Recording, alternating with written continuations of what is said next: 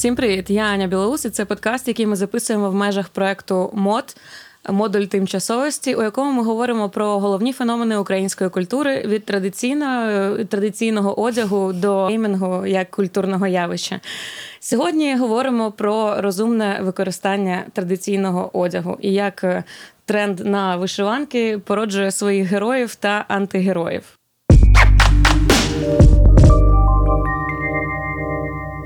У нас в гостях Ярина Сізик. Ярина, привіт. Привіт, привіт. Е, ти фольклористка, учасниця гурту Щука Риба та так. авторка телеграм-каналу етнографічні історії Сізо Сізенко. Так, уже перейменувалось було Сізіцин. Сказали, що а, якісь це російське, давай український відповідник шукати. Ні, насправді було багато варіацій. Я дуже сміялась, тому що ну це таке альтер-его, вигаданий персонаж, через якого мені легко популяризувати тему, якою я власне займаюся. Тому я придумала собі. Плюс таку відповідальність трохи з мене. Фокус трошечки перенесла. Да. А, Слухай, ну почнемо з загального. Мода да. на український фолк. Це взагалі добре? Так, звісно, добре. Прекрасно, добре.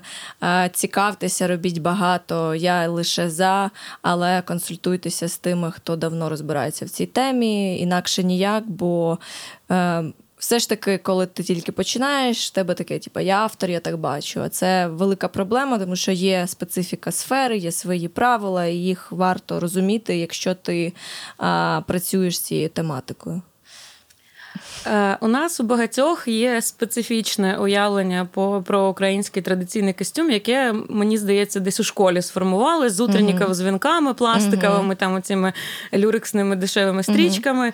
Е, як правильно шукати інформацію, якщо ти тільки починаєш і дуже цікавишся, але в тебе поки що немає з ким поконсультуватись? Може, це якась профільна література або кіно? Uh... Боже, це навіть для нас така складна тема, тому що е, все, що ти можеш, взагалі, щоб орієнтуватися на вірну, це етнографічні джерела, е, які писалися в той час, коли традиція побутувала. Тобто, все, що вже є е, літературою нового часу про етнографію, це все переосмислено авторами, зібрано десь в експедиціях, той же самий Грушевський, Милорадович. Усі ці етнографи, які їздили, збирали інформацію, вони безпосередньо збирали її тоді, коли жили ці люди коли традиція побутувала, коли цей одяг був, і тому ми можемо їй довіряти. А ось ця інформація, яка переосмислена сучасними авторами, вже є переосмисленою. Вони вже вносять свої якісь е, там е, свої корективи і згідно з епохою, в якій вони цю інформацію переосмислюють. Ну і багато-багато чинників. Тому це такий е, сублімат цієї інформації, і варто шукати ці першоджерела і на них орієнтуватися. Тоді буде багато інструментів, які дозволять навіть ту інформацію, яка м, твориться зараз, пишеться наукова література, ширше її переосмислювати. І буде в тебе більше інструментів, щоб її переосмислювати. Скажи, а ці джерела можливо знайти десь в інтернеті? Да, чи звісно, це бібліотеки? це етнографічні праці. Там можна зайти. Ми там чуємо і про того ж Грушевського, і про Максимовича, про Милорадовича, Маклуха Маклен. Це купа е, етнографів там 19 століття, які їздили, збирали це все писали. І навіть Леся Українка. Ну тобто, у них у всіх, навіть їх, це було дуже просто модно навіть той час. І навіть в тих авторах, які зараз популярні, є наробітки, і які пов'язані з етнографією власне, тому можна на них теж через них там вони всі кінтувалися, дружили. Тобто, так е, можна знайти це такий ланцюжок. І насправді не так складно її шукати. Ти вже коли в це. Заглиблюєшся, в принципі, тебе твій, твій ланцюжок тебе виведе на всю цю інформацію. Я, до речі, буквально на днях десь е, читала про те, що е, мама Лесі Українки, Олена Пчілка, вона була якраз такою фешеніста і популяризаторкою так, вишиванок. саме. Так, так, так. Вона в неї ціла збірка, є орнаменти, вона збирала і е, власне. Перша згадка вишиванка не в значенні одягу, а в значенні вишитого чогось зустрічається в переписці власне Олени Пчілки. Ну, це ми шукали просто, тому що взагалі явище вишиванки це досить пізнє, і воно нічого спільного з українським традиційним одягом не має. Це скоріше теж такий. А, одяг періоду радянського союзу, який просто почали означувати як якийсь вишитий одяг, і це таке зручне скорочення.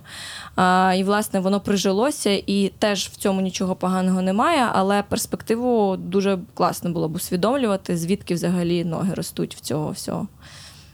А в чому взагалі принципова відмінність цих вишиванок і там вишитих сорочок? Вони ж теж були, наскільки я розумію, традиційними для України. Чи ні? Ну, дивись, е, на позначення вишитої сорочки люди казали вишита сорочка. Угу. Ніколи не вживали вишиванка. Ну тобто, по селах навіть немає такого вишиванка. Це дуже новітнє явище. Вишиванка з'явилася як е, термін, е, такий популярний е, в період радянського союзу, в період в той, коли створювалися сценічні костюми, і це от позначення якогось там вишитого одягу. І це вже були переформатовані вишиті сорочки, які були короткі там. І тому що вишита сорочка, якщо ми в такому і канонічному вигляді про неї говоримо, то вона довга. Додільна, це тільки там чоловічі могли бути короткі. Тому є принципова відмінність. Ми досі послуговуємося, навіть ми не називаємо день вишитої вишиванки. Для нас це день вишитої сорочки. А взагалі було б круто, якщо б це був день, тому що вишита сорочка це варто розуміти усім. Це не принципова українська річ, це річ, е, яка притаманна дуже багатьом народам і є нічим не гіршою, аніж там тих самих румунів поруч. Е, ця традиція побутувала і вишивати сорочки це досить е, ну, притаманно нашим ближнім народам, які з нами е, нашими є сусідами. Тому там канонічність і сакралізація української цієї вишитої сорочки це для мене. Ну так собі. А от якби ми в комплексі розглядали як костюм, це дійсно унікальне явище. Так. У 2017 році фільм ЮА, здається, випустив е, серію міні-роликів спадок. Ти знімалась навіть так, в одному з них. Е, скажи, це хороший приклад приклад е, популяризації теми, і які є ще подібні приклади, з яких можна чисто візуально почати? Угу. Часи змінилися, і слава Богу, ми зараз е, еволюціонуємо, тому що більшість зараз у нас в тусовці є прибічниками того, щоб робити реконструкції, адже в у фільмах спадок використані власне оригінали, автентичний одяг. Це не дуже є етично наразі, але на жаль, це не так дешево і швидко, як би нам би хотілося хотілося. І є такі зразки, зразки, які зробити навіть зараз з усіма можливостями просто неможливо. Тому як е, популяризація і такий класний референс для того, щоб взагалі орієнтуватися і мати якусь набаченість е, в тому, яким є український традиційний одяг, це класний приклад. А зараз вже хочеться нових прикладів. І, звісно, цей фільм е, є ну, досить вагомим взагалі для всієї нашої спільноти, тому що це ще не єдиний приклад взагалі такого роду проекту. І, звісно, він зроблений, окрім того, що з використанням. Великої кількості людей, які цим безпосередньо займаються, і музейники, колекціонери, реконструктори. Тобто там велика велика команда, не просто стилістів прийшла це робити. І окрім того, для нас це, ну як сказати, ну це типу революція тому що такого візуального продукту не було е, ніколи. І звісно, всі будуть рівнятися зараз на спадок, е, яким би ці проекти не були. Але щодо цієї еволюції, звісно, хотілося б використовувати реконструкції. Ну і це складно так, навіть якщо робити якісь стилізації, я намагаюся шукати майстрів. Це там конкретні люди, до яких ти йдеш. Тобто ти не можеш там. А до колекціонера ти вже це костюмерна. Тобто там є вибір, ти можеш. А коли ти вже ну тобто, хочеш якісь реконструкції взяти, ти маєш знати конкретних людей до них іти майже там кожен для себе щось відшиває. Ми там одне в одного, інше в іншого, щоб якось скласти образ і якось е, притримуватись тих е, цінностей, які ми собі, е, собі вибрали.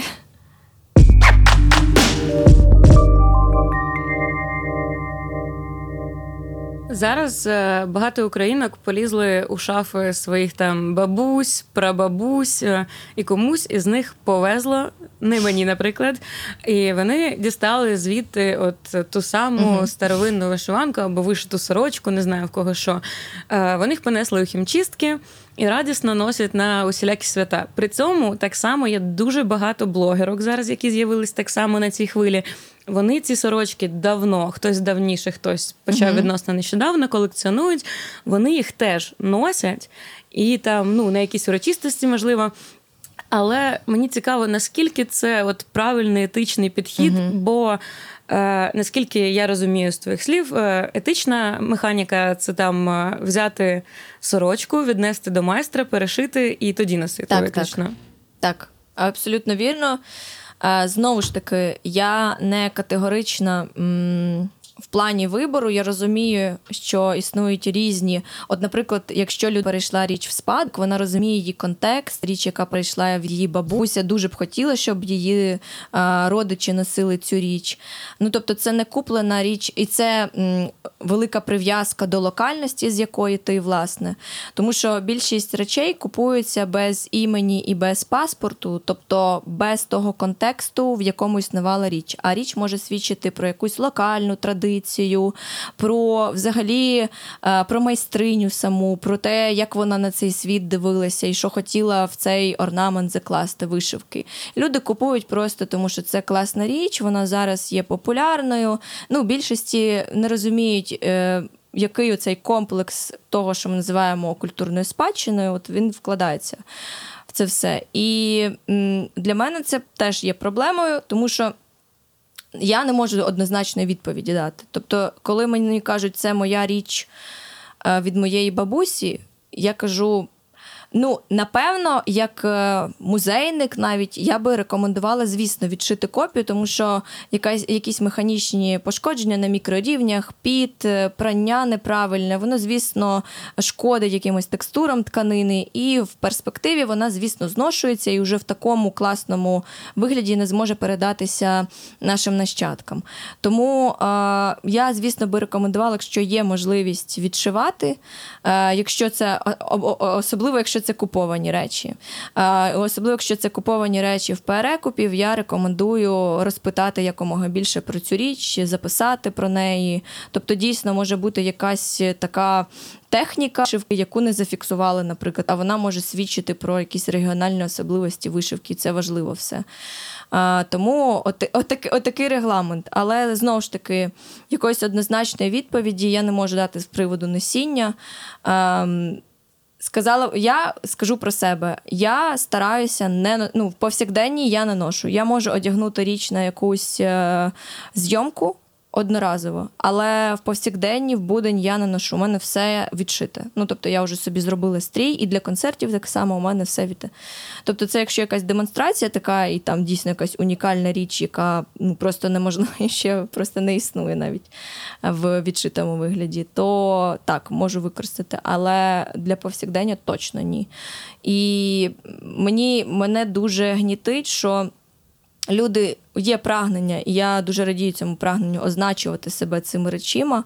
Але ж кажу, ці речі про що про вас нічого не скажуть. Якщо ви не знаєте про свій рід, про те, звідки ви, який у вас одяг в тому регіоні. От для мене, наприклад, крінжа.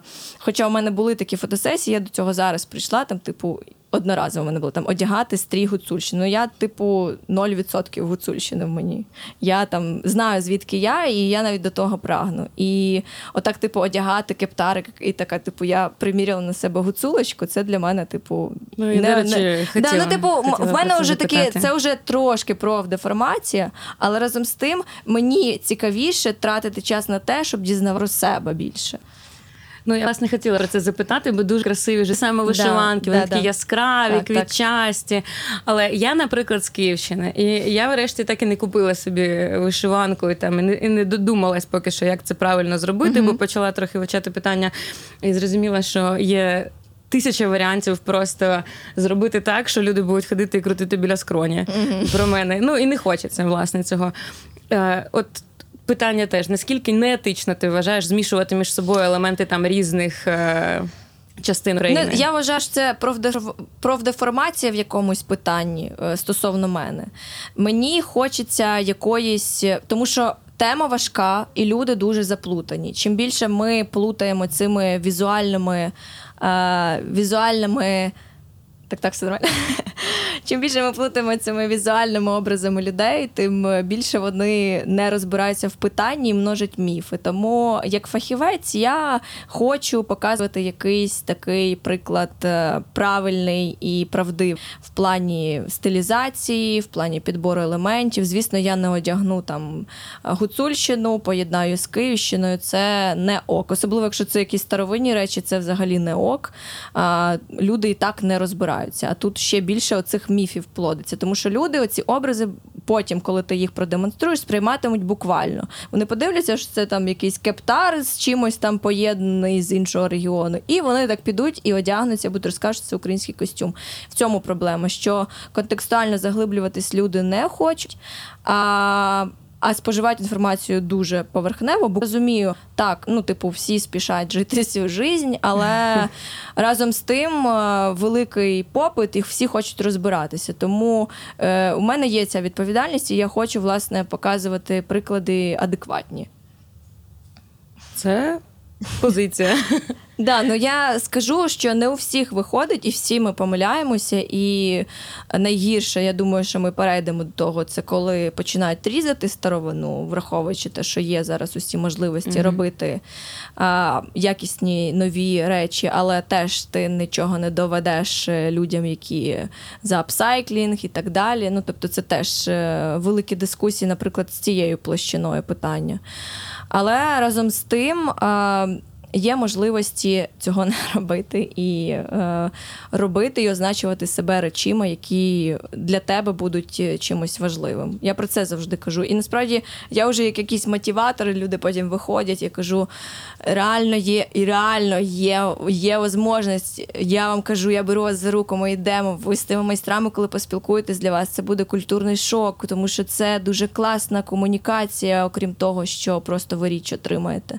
Ну і це такий процес процес насправді дуже класний. Ну да, цікаво. Я слідкую за одним е, як це майстром з заходу України Богдан Петренко, здається. Петричук. Петричук, вибачте. Та ні, нічого. Е, да, да, Це, це дуже цікава така джорні в соцмережах. Е, просто як цей аккаунт взагалі ріс від дуже маленького, як він популярний, як у нього там з'являються які нові техніки, нові машинки. Так, так, Багалі ну щоб не помилитись, там років з десяти, напевно, почав. Він реально така мала дитина, зацікавилась старовиною. Ну, це треба знати Богдана. Взагалі, е, це людина-персонаж, е, наскільки він цим горить, наскільки він є.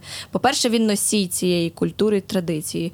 От я у фольклорному колективі щука риба, але я не є носієм традиції. Все, що ми вивчаємо, е, все, що ми співаємо, ми вивчали. Носій традиції це той, хто виростає в локальності, споживає це натурально і потім якби є цим носієм цих всіх знань. От, власне, він є носієм, тобто в його родині дійсно там дуже відрегламентовано якісь правила е- наслідувались. Ну, коротше, це дуже цікаво. І спілкуватися з такими людьми дуже цікаво, тому що це не те, що в книжках почитала, це реально людське життя, і це на це ти можеш орієнтуватися, тому що е- все ж таки книжки не є джерелом. Я ж кажу, це такий переосмислений, особливо якщо це науковці, це абсолютно переосмислена інформація, яку потім вже автор видає від себе. А тут носіть традиції, реальна життя. От я реальній житті довіряю завжди. Останнє про механіку. От уявімо, знаходить е, людина у себе там десь е, в селі чи на дачі, там перебудовані, десь коротше, в старому шкафу чи сараї, вона знаходить якийсь шмат тканини. Наприклад, це навіть не сорочка, це може бути скатертина, якась uh-huh. ганчірка, такий сірий льон. У мене просто була подібна uh-huh. історія. На ній вишиті якісь пташки, квіти, все це діло що з ним робити в першу чергу. Е, його піти віднести в музей на експертизу, чи його поставити під чи його скласти далі в ящик. Як ну як який да, механізм дії просто поетапно? Да, дуже максимально люди налякані. Я бачу вже зразу такі в музеї. Ні, ні, ну просто хочеться я, зрозуміти, я, як да, діяти. Я просто жартую, тому що е, тому що я розумію цю наляканість, тому що люди десь чують, е, що роблять одні так, а інші так. А тут є якісь там люди, які вже можуть І тебе методички. Та, немає якоїсь методички. І мене насправді часто питають. Е, Значить, я рекомендую, по-перше, ну, яка у вас ціль? Якщо це ви хочете себе в родині зберегти, звісно, на що вам це нести в музей. Якщо воно в поганому стані, воно вам не потрібне вдома, ви його не зможете якусь утилітарну функцію йому знайти. Е, я рекомендую це віднести тим, хто зможе максимально відреставрувати цей зразок, віднести да, в музей, якусь збірку приватну, або ви навіть у себе можете це тримати, якщо ви не довіряєте музеям, якщо ви можете захочете свою збірку якусь зібрати, і е, відшити копію. І насправді. Чим це є важливо, тому що ми продовжуємо таким чином традицію. Тому що, звісно, порахувати людей, які вишивають їх одиниці, порахувати людей, які знають техніки їх одиниці, технології їх одиниці, плюс вони ще в, помирають, вимирають, помирають, помирають. Люди ці відходять, ці покоління відходять. І важливо пам'ятати про те, що крім того, що ми хочемо цим користуватися зараз, так як у нас е, повномасштабна війна зараз, і е, реально спаться цілі села і спадок в тих селах. Е, артефакти це власне те, чим ми можемо свідчити про наш народ. В майбутньому, тому що нас не стане, а речі будуть. І, власне, їх потрібно думати про них і думати про те, що вони стануть оцими артефактами, які будуть про нас постійно свідчити, про нашу унікальність, індивідуальність, ідентифікацію, ці всі кліше, кліше, кліше. От про це треба думати. А собі для свого власного користування відшити зразок. І я насправді не проти. Якщо б ви взяли і відшили такий рушник, а потім з нього зробили сорочку, ну це ваше право, це нова річ. Ну тобто, контекстуально в ній не міститься ніякої такої інформації, яка б могла от, власне, бути такою важливою в майбутньому. А якщо це старовина, це, звісно, точно ні. Тобто це треба берегти, дивитися, звісно, на. ну, Дуже складна тема і обширна, тобто, це ж звісно, в якого періоду ця річ, е, наскільки вона стара взагалі. Е, тому що деякі речі, наприклад, там навіть 50-х, я думаю, що рушник набожник теж можна в інтер'єр інтегрувати. Нічого в тому страшного не буде. А якісь такі старовинні столітні сорочки, носити їх в повсякденні, це для мене. Ну, я розумію, що е, річ і так 100 років прожила, а тут ще ти зараз підеш, попітнієш в метро по. по свої попою по-по-по-по, і і все. І потім будуть тебе ну, мікропошкодження, які ти не зможеш навіть е, побачити. А потім річ просто буде насправді дуже швидко. То навіть були такі випадки.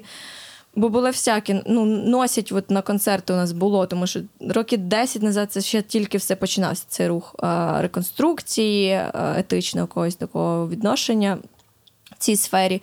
І також ти там на концерт пару раз одів, а сорочка просто отак в руках розсипається. І такий, ой, а чого, вона нормально була. А насправді там, типу, ти на сонці постояв, пересохло там полотно, там оці структурки, ниточки перетерлися і все, воно просто розсипається. Ну і такого буває часто. Угу. Е, ну, До цієї теми про перероблення е, переробленого ми ще повернемось ага. трохи далі. Мені цікаво от про е, речі, які зберігають пам'ять про час, і, зокрема, про сучасні речі. Я знаю, що те, що робить етнодім, там цю вишиванку слово, угу. вже за. Е, як це замовив собі музей гончара, чи він її вже виставив? Ну, в свою вони колекцію? їх утвердили, е, що вони несуть в собі е, важливу важливу інформацію, що є культурною спадщиною, mm-hmm. тобто якось так відзначилися mm-hmm. в нашому часі, і ця річ просто зафіксована і внесена в фонди музею. Ну, ну Мені це загалом цікаво, типу, сучасна вишивка вона дійсно несе певну таку культурну цінність, чи це скоріше, типу, як дань часу і похвала за спробу переосмислення. От я не знаю насправді, е, я ж працюю досить тісно в етнодомі, я не знаю про цей кейс. Якось ми е, не розганяли це. От я не знаю, який регламент був, чи це музей, чи це е, етнодім придумав собі mm-hmm. таке. Е, я е, лише можу сказати, що е, сама по собі сорочка стала класним, бо як сучасна символіка, яку щитує аудиторія, може круто утвердитись в вишивці, її всі зрозуміють, і, звісно, вона стане бестселером в лінійці етнодому. Тому що в якийсь період розстріляне відродження, будинок слова, всі ці автори стали дуже популярними. Тобто, навіть якщо про них ми не знали, просто саме чули. І тобто, ці, уся ця символіка переосмислена, вкладена в сорочці. А людям в тому числі важливо себе означувати тим, що вони розуміють. І вони розуміють це, їм класно. Я от да, я знаю, я хочу це одягти. І це класний приклад. Наскільки це є в масштабах всієї України, напевно, ні.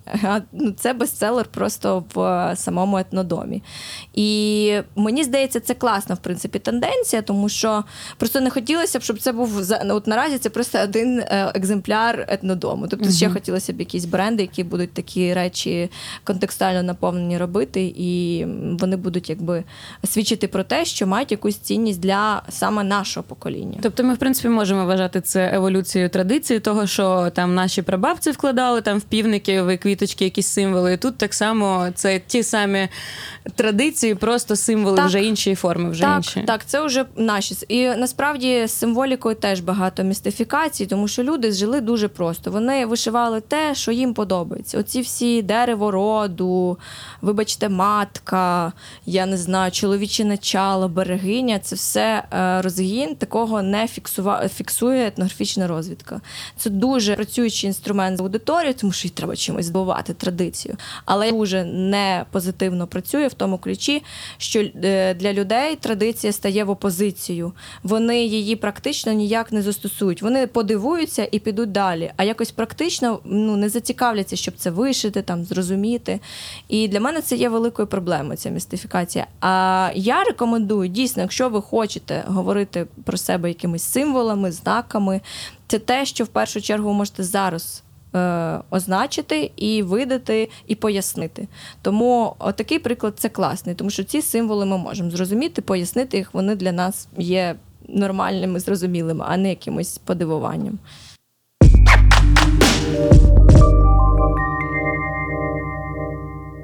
Я слухала буквально сьогодні інший подкаст з тобою, який вийшов, як виявилось тоді, коли ми тебе запросили говорити про дуже подібну тему е, на Радіо Культура. Так. І співпало так, що я так розумію, ви обоє з ведучим етнографи. Е, ми фольклористи. Фольклористи. Да. фольклористи. колеги. Ага. І е, ви там дуже агресивно висловлюєтеся про дизайнерів, які трансформують старі речі у щось інше, пояснюючи це там новим життям, переродженням е, вишиванки і все таке. Чому неправильно перешивати ці речі, і чи є якийсь варіант допустимий? Е, Немає допустимого варіанту, е, тому що е, я ж кажу, зараз е, Попит надзвичайно великий, і проблема в тому, що люди не розбираються, і одразу для них не стоїть питання в тому, що несе ця річ. І вони оцей весь е, контекст множать на нуль. Да, є фабричні речі, але звісно, це. Ну, це теж історія України, це розвиток е, індустрії взагалі це розвиток і еволюція е, українців як бізнесменів. Ну можна по-різному це трактувати. Тобто, це теж важлива частина культурної спадщини. Просто можливо ще не прийшло. Ну людям треба знову ж таки якісь буквальні категоричні речі. От, типа, якщо я зараз е, проведу експертизу, що 100, е, ці речі 100 років, все, я її відкладаю. А якщо ці речі 99, ну то я ще її можу порізати. Ну тобто такі, таких категоричних варіантів не існує. Я просто рекомендую. Ну, це е, можливо зараз робити. Копії дуже подібні до оригіналу. Ну тобто Бренд ще більше наповнюється якимось контекстом і значимістю, якщо у нього в колекції будуть е, речі, які він береже для свого інспірейшену. А оце все він, е, ці всі е, оригінали він береже, а робить копії, і з них робить все, що хочете. Якщо то ви виткали килим, ну то виріжте, виріжте з нього шляпу. Я не знаю, чому ні. Ну тобто я не така категорична до того, якщо це є елементом натхнення, але зроблений зараз. Ніяких претензій до цього немає. Це як може бути як матеріал. Я взагалі претензій немає. Але якщо це старовина, це ні. Це категоричне ні.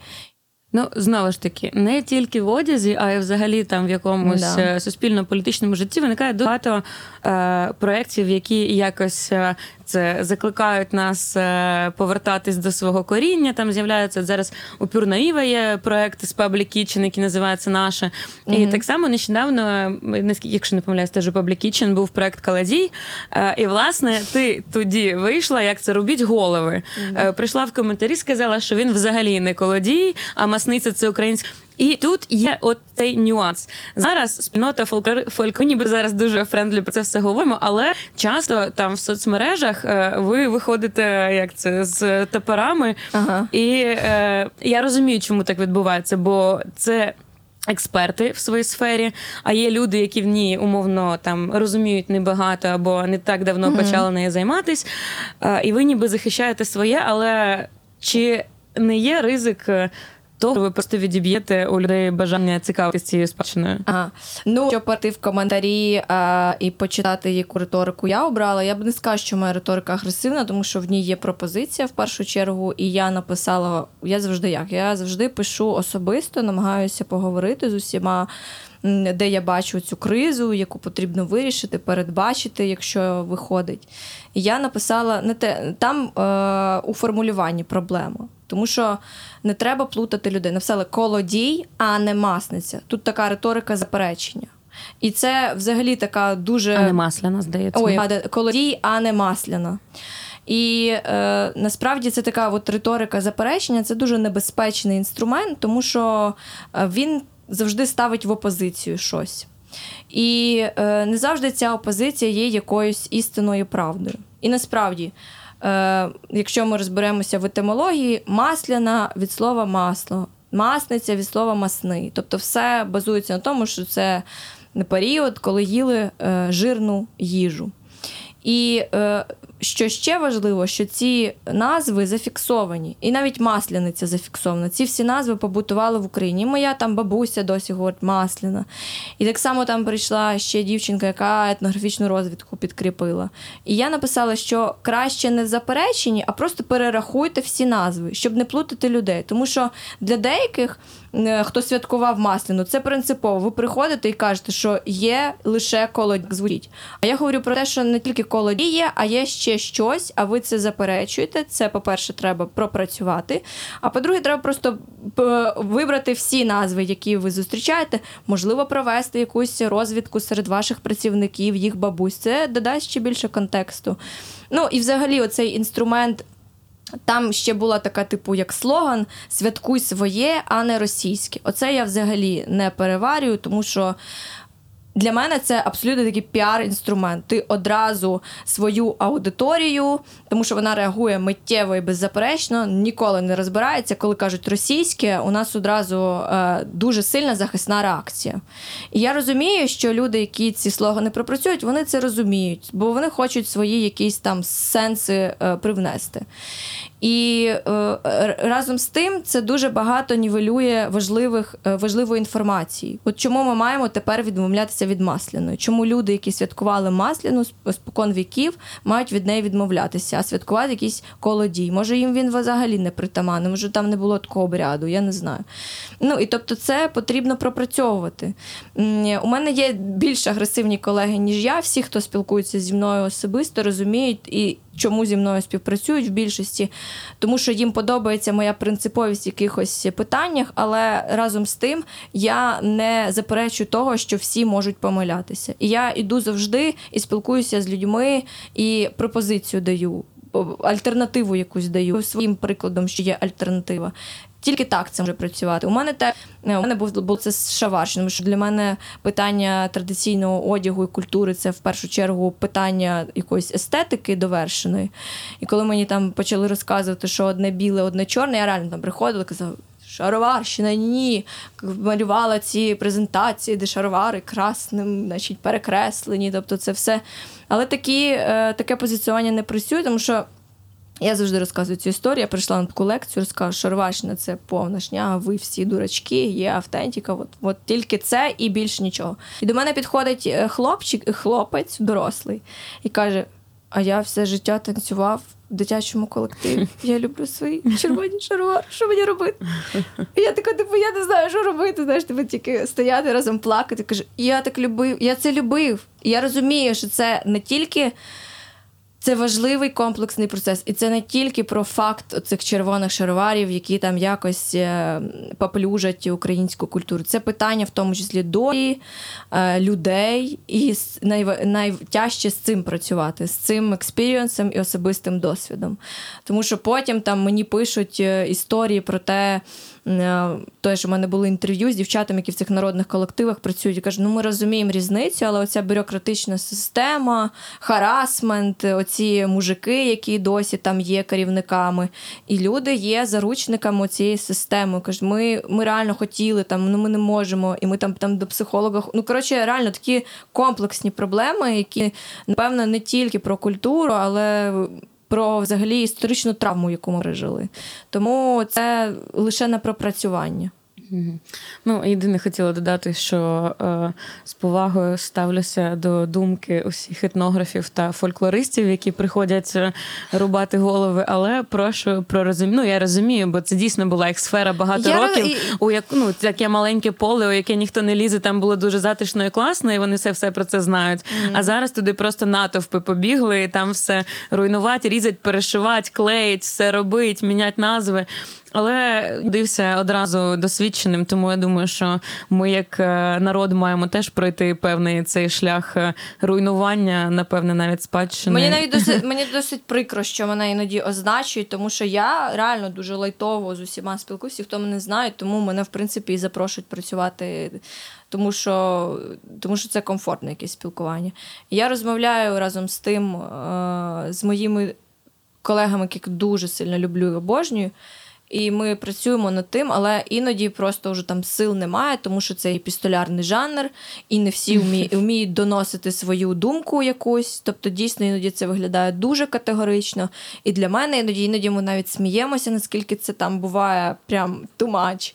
Іноді буває не тумач, тому що ну, коли от остання там якась жінка, яка скуповує це все дуже класні наївні рушники, я прихильниця наївного мистецтво вона скуповує ці вишивки з помилками. Да, да, да, да, да. І вона робить з них типу, спідниці і продається там десь в Мадриді, в Барселоні. Взагалі uh-huh. такий повний треш. Це все експортується кудись за кордон, і плюс ще перешивається, продається.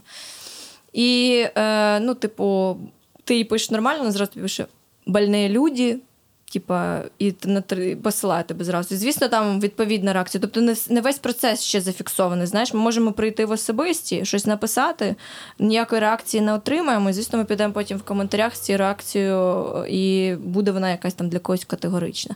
Але разом з тим, я вважаю, що мають бути радикальні настрої. Вони досить. Е, досить, мені здається, тримають ці процеси в таких е, правильних е, е, правильному стриманні, тому що завжди це така реакція супротиву, але разом з тим. Всі такі налякані, але йдуть розбиратися. І такі настрої теж потрібні. От Мені здається, якби от якісь там можна навіть. До прикладу, я не прихильниця Ірини Ірини Фаріон. Абсолютно. Чому? Це, це ці...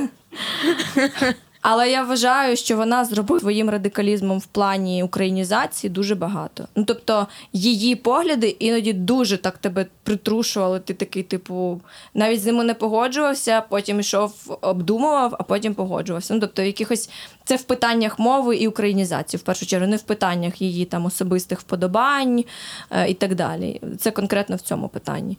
Тому, от мені здається, я для себе такий висновок зробила, що це теж має бути, тому що якісь певні процеси запускаються правильні. Але і мають бути стримуючі сили, мають бути повітами. Ну я напевно мені Медіатори. Да, мені дуже важко, тому що я напевно зараз посередині. І і, і до мене йдуть і ті, хто ріжуть, і типу свою душу виливають. І ті, і я, типу, і тим, і там. Ну це досить важко зараз, якби в емоційному плані, але. Мені це все дуже подобається. Я цим горю і не хочу, в принципі, зупинятися. Я сподіваюся, що багато корисних проєктів буде в майбутньому, багато корисних консультацій буде.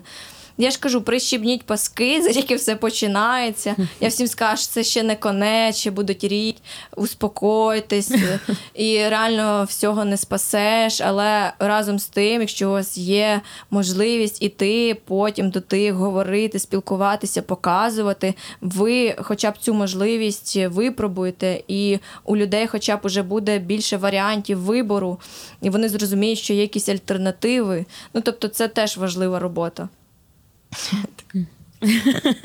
Да, сльози. Е, Ну, тобто, загалом, е, якщо підсумувати всю цю історію, то можна зробити такий висновок. Якщо ви, так би мовити, пересічна людина, яка вже встигла купити вишиванку, відкладіть її, не чіпайте, нічого з нею не робіть, бажано не несіть, якщо вона Так. якась там автентична. Так. Якщо маєте на це кошти, зробіть копію. Так. Якщо не маєте, просто поки що нічого не робіть. А якщо не встигли купити, як я, то поки не купуйте, подумайте, вивчіть своє коріння Да. і тоді вже задумайтесь. Ну, якщо ми контекстуально хочемо себе наповнювати, ідеальний варіант дійсно, коли ми знаємо, звідки ми походимо, ми наповнюємо себе, ем, інфошрід, про коріння, про локальні традиції. Це мені здається, для ото для отієї українізації і означення себе українцем набагато важливіше і корисніше, ніж ота трендова автентична річ чи просто вишиванка, яка нічого про вас не скаже. Оце це найважливіше. І ви самі кайфанете від того, як ви полізете. Це великі травми. От люди кажуть, це така травма, моя родина. Так, це великі травми, це потрясіння. Але разом з тим, е, окрім того, що у вас є, ну я ще кажу, не тільки один рід є, є ж мамин рід, є татовий рід. Вибері, почніть типу, з, з найменшого чогось. Типу, підіть там, де більш сприятливі умови, а потім уже будете знати логіку, підете і інший рід досліджувати. Ну, тобто це дуже цікаво. І коли ти в це поглинаєшся, то е, результати дійсно круті насправді. Тому так.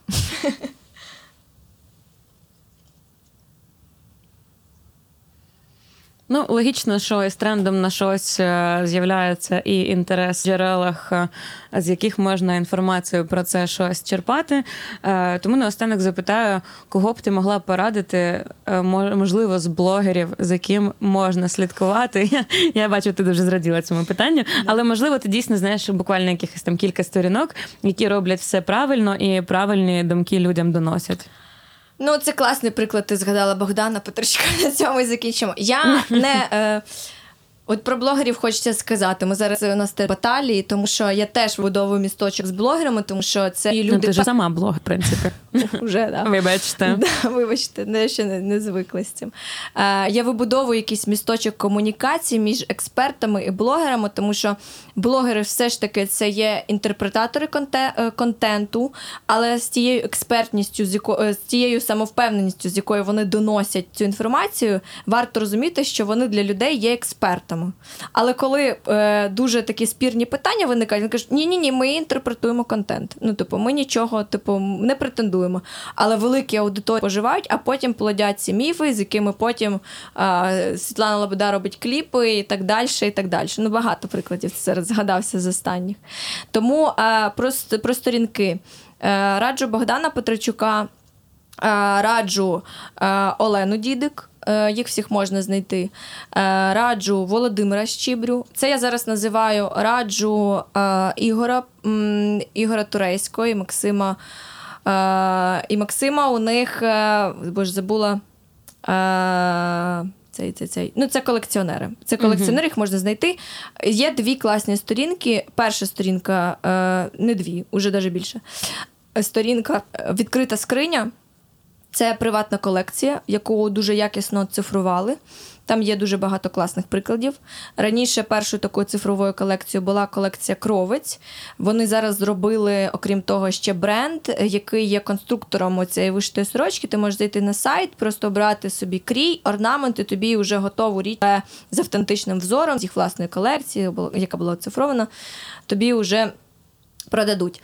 І у них теж був такий сайт, вони його е, обіцяють, що повернуть. Е, там можна надихатися. Потім раджу сайт музею Івана Гончара, вони теж активно оцифровують свою колекцію. Тобто це такі першоджерела. Щодо блогерів, е, я не можу порадити нікого зараз з блогерів. Їх зараз дуже багато, але я нічого їх не можу порадити. Я їх дуже сильно поважаю. Ми також тримаємо е, сильний контакт, але е, іноді, іноді це не є. Е, іноді це є заграванням з темою. А людям варто розуміти, що це велика відповідальність, особливо в часи, коли така велика увага. І окрім того, я робила підбірку на каналі. Багато телеграм-каналів насправді прикольних. По-моєму, антропологинька або без калини і верби Марії Курячої, це антрополог. Вона в Вінниці зараз живе. Антропологиня. Вона живе зараз в Вінниці, працює в музеї, плюс вона там супернауковиця. Потім канал Дар'ї Анцебор Гриби, горби дисертації. Це про такі ґрунтовні дослідження. Потім, що ще? Список мене Да, Ти сказала, нікого нікого напевно не пораджу. А, да, нікого. Ну, Я зараз у мене якісь такі да, візуальні візуальні спалахи в плані інстаграму. От в інстаграмі мені нікого не хочеться. Дуже подобається формат справді телеграму. Взагалі, навіщо я створила свій телеграм-канал? Нам не вистачало якоїсь публічної дискусії. Там ніколи, ну тобто, я можу стриматись в якихось висловлюваннях, але мені дуже цікаво спостерігати. Я теж дуже сильно переживаю, е, іноді буваю над емоційною. Але оцей е, дискусія, яка там відбувається час від часу, для мене є дуже важливим а, проявом взагалі того, що а, ця тема актуальна і що ми можемо якось щось робити. Тому от е, формат телеграм-каналу найбільше мені подобається. А в плані інстаграму тут складніше. Ну, е, типу, всі чекають. Бо насправді всі чекають цього саме в інстаграмі. Це ж найпростіший спосіб споживати інформацію. Ну просто от я теж думаю над тим, як би мені хотілося б цю інформацію подавати тому що ми ж не тільки працюємо з якимись класними візуалами, ми іноді працюємо з масами, які дуже масовий контент споживають. Я розумію, ну тобто я зараз там реально працюю над тим в своїй голові, як видати щось корисне саме такій аудиторії, тому що вона дуже велика і вона дуже швидко розповсюджує це все, як от з паровою машиною. Да?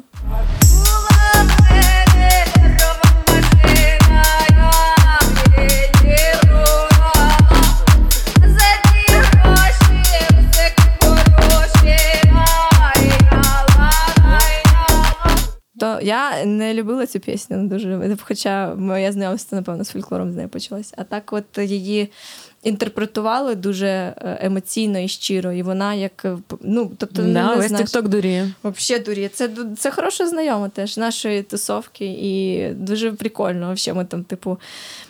Ця пісня взагалі. Ця пісня була. Ця пісня взагалі для всіх, е, для більшості. Е, про Майдан, чи що вона дуже популярна була в часи Майдану, її переспівав в той час ще й Дах Дотерс. І, і, власне, Ярина, яка співає цей варіант, вона співала варіант Дах Дотерс, не оригінальний варіант цієї пісні. Вот. Тому ну, класно, що це все так може бути на хвилі. Тому і блогери теж іноді є класними медіаторами, я не знаю, провідниками в цей світ. Але м- не знаю. Так от, я отак просто закрутила, завертіла. Ми з Захаром якраз це говорили на Радіо Культура, що ми говорили про адекватну цей місточок комунікації між блогерами та експертами. Тому що часто експерти вони не мають тієї харизми і навіть часу, щоб це все подавати людям. А такий майданчик в плані людини, яка вже напрацювала собі аудиторію, вона розуміє, як з нею їй це подавати. От така синергія була б дуже корисною. І я думаю, що до того дійде, тому що я теж просуваю цю тему, просто запрошуйте до якихось спільних публікацій експертів. робіть робіть якісь спільні публікації. Це додає вам експертності, теж якось підвищує е, і ваш вплив також. Ну тобто багато корисного є від цієї співпраці. Єднайтеся, друзі. Це потрібно нам усім. Да, Ну, сваритися ніхто не буде. Ніхто не буде, я йду, кажу, все хорошо, все нормально. Що ж, е, я дуже дякую тобі за цю розмову. Е, зі мною була Ярина Сізик. Так, це е, я Аня Білоус, і це наш подкаст, який ми маємо в рамках проекту Модуль тимчасовості, який зараз знаходиться в Києві. Приходьте сюди, цікавтесь українською і не тільки культурою.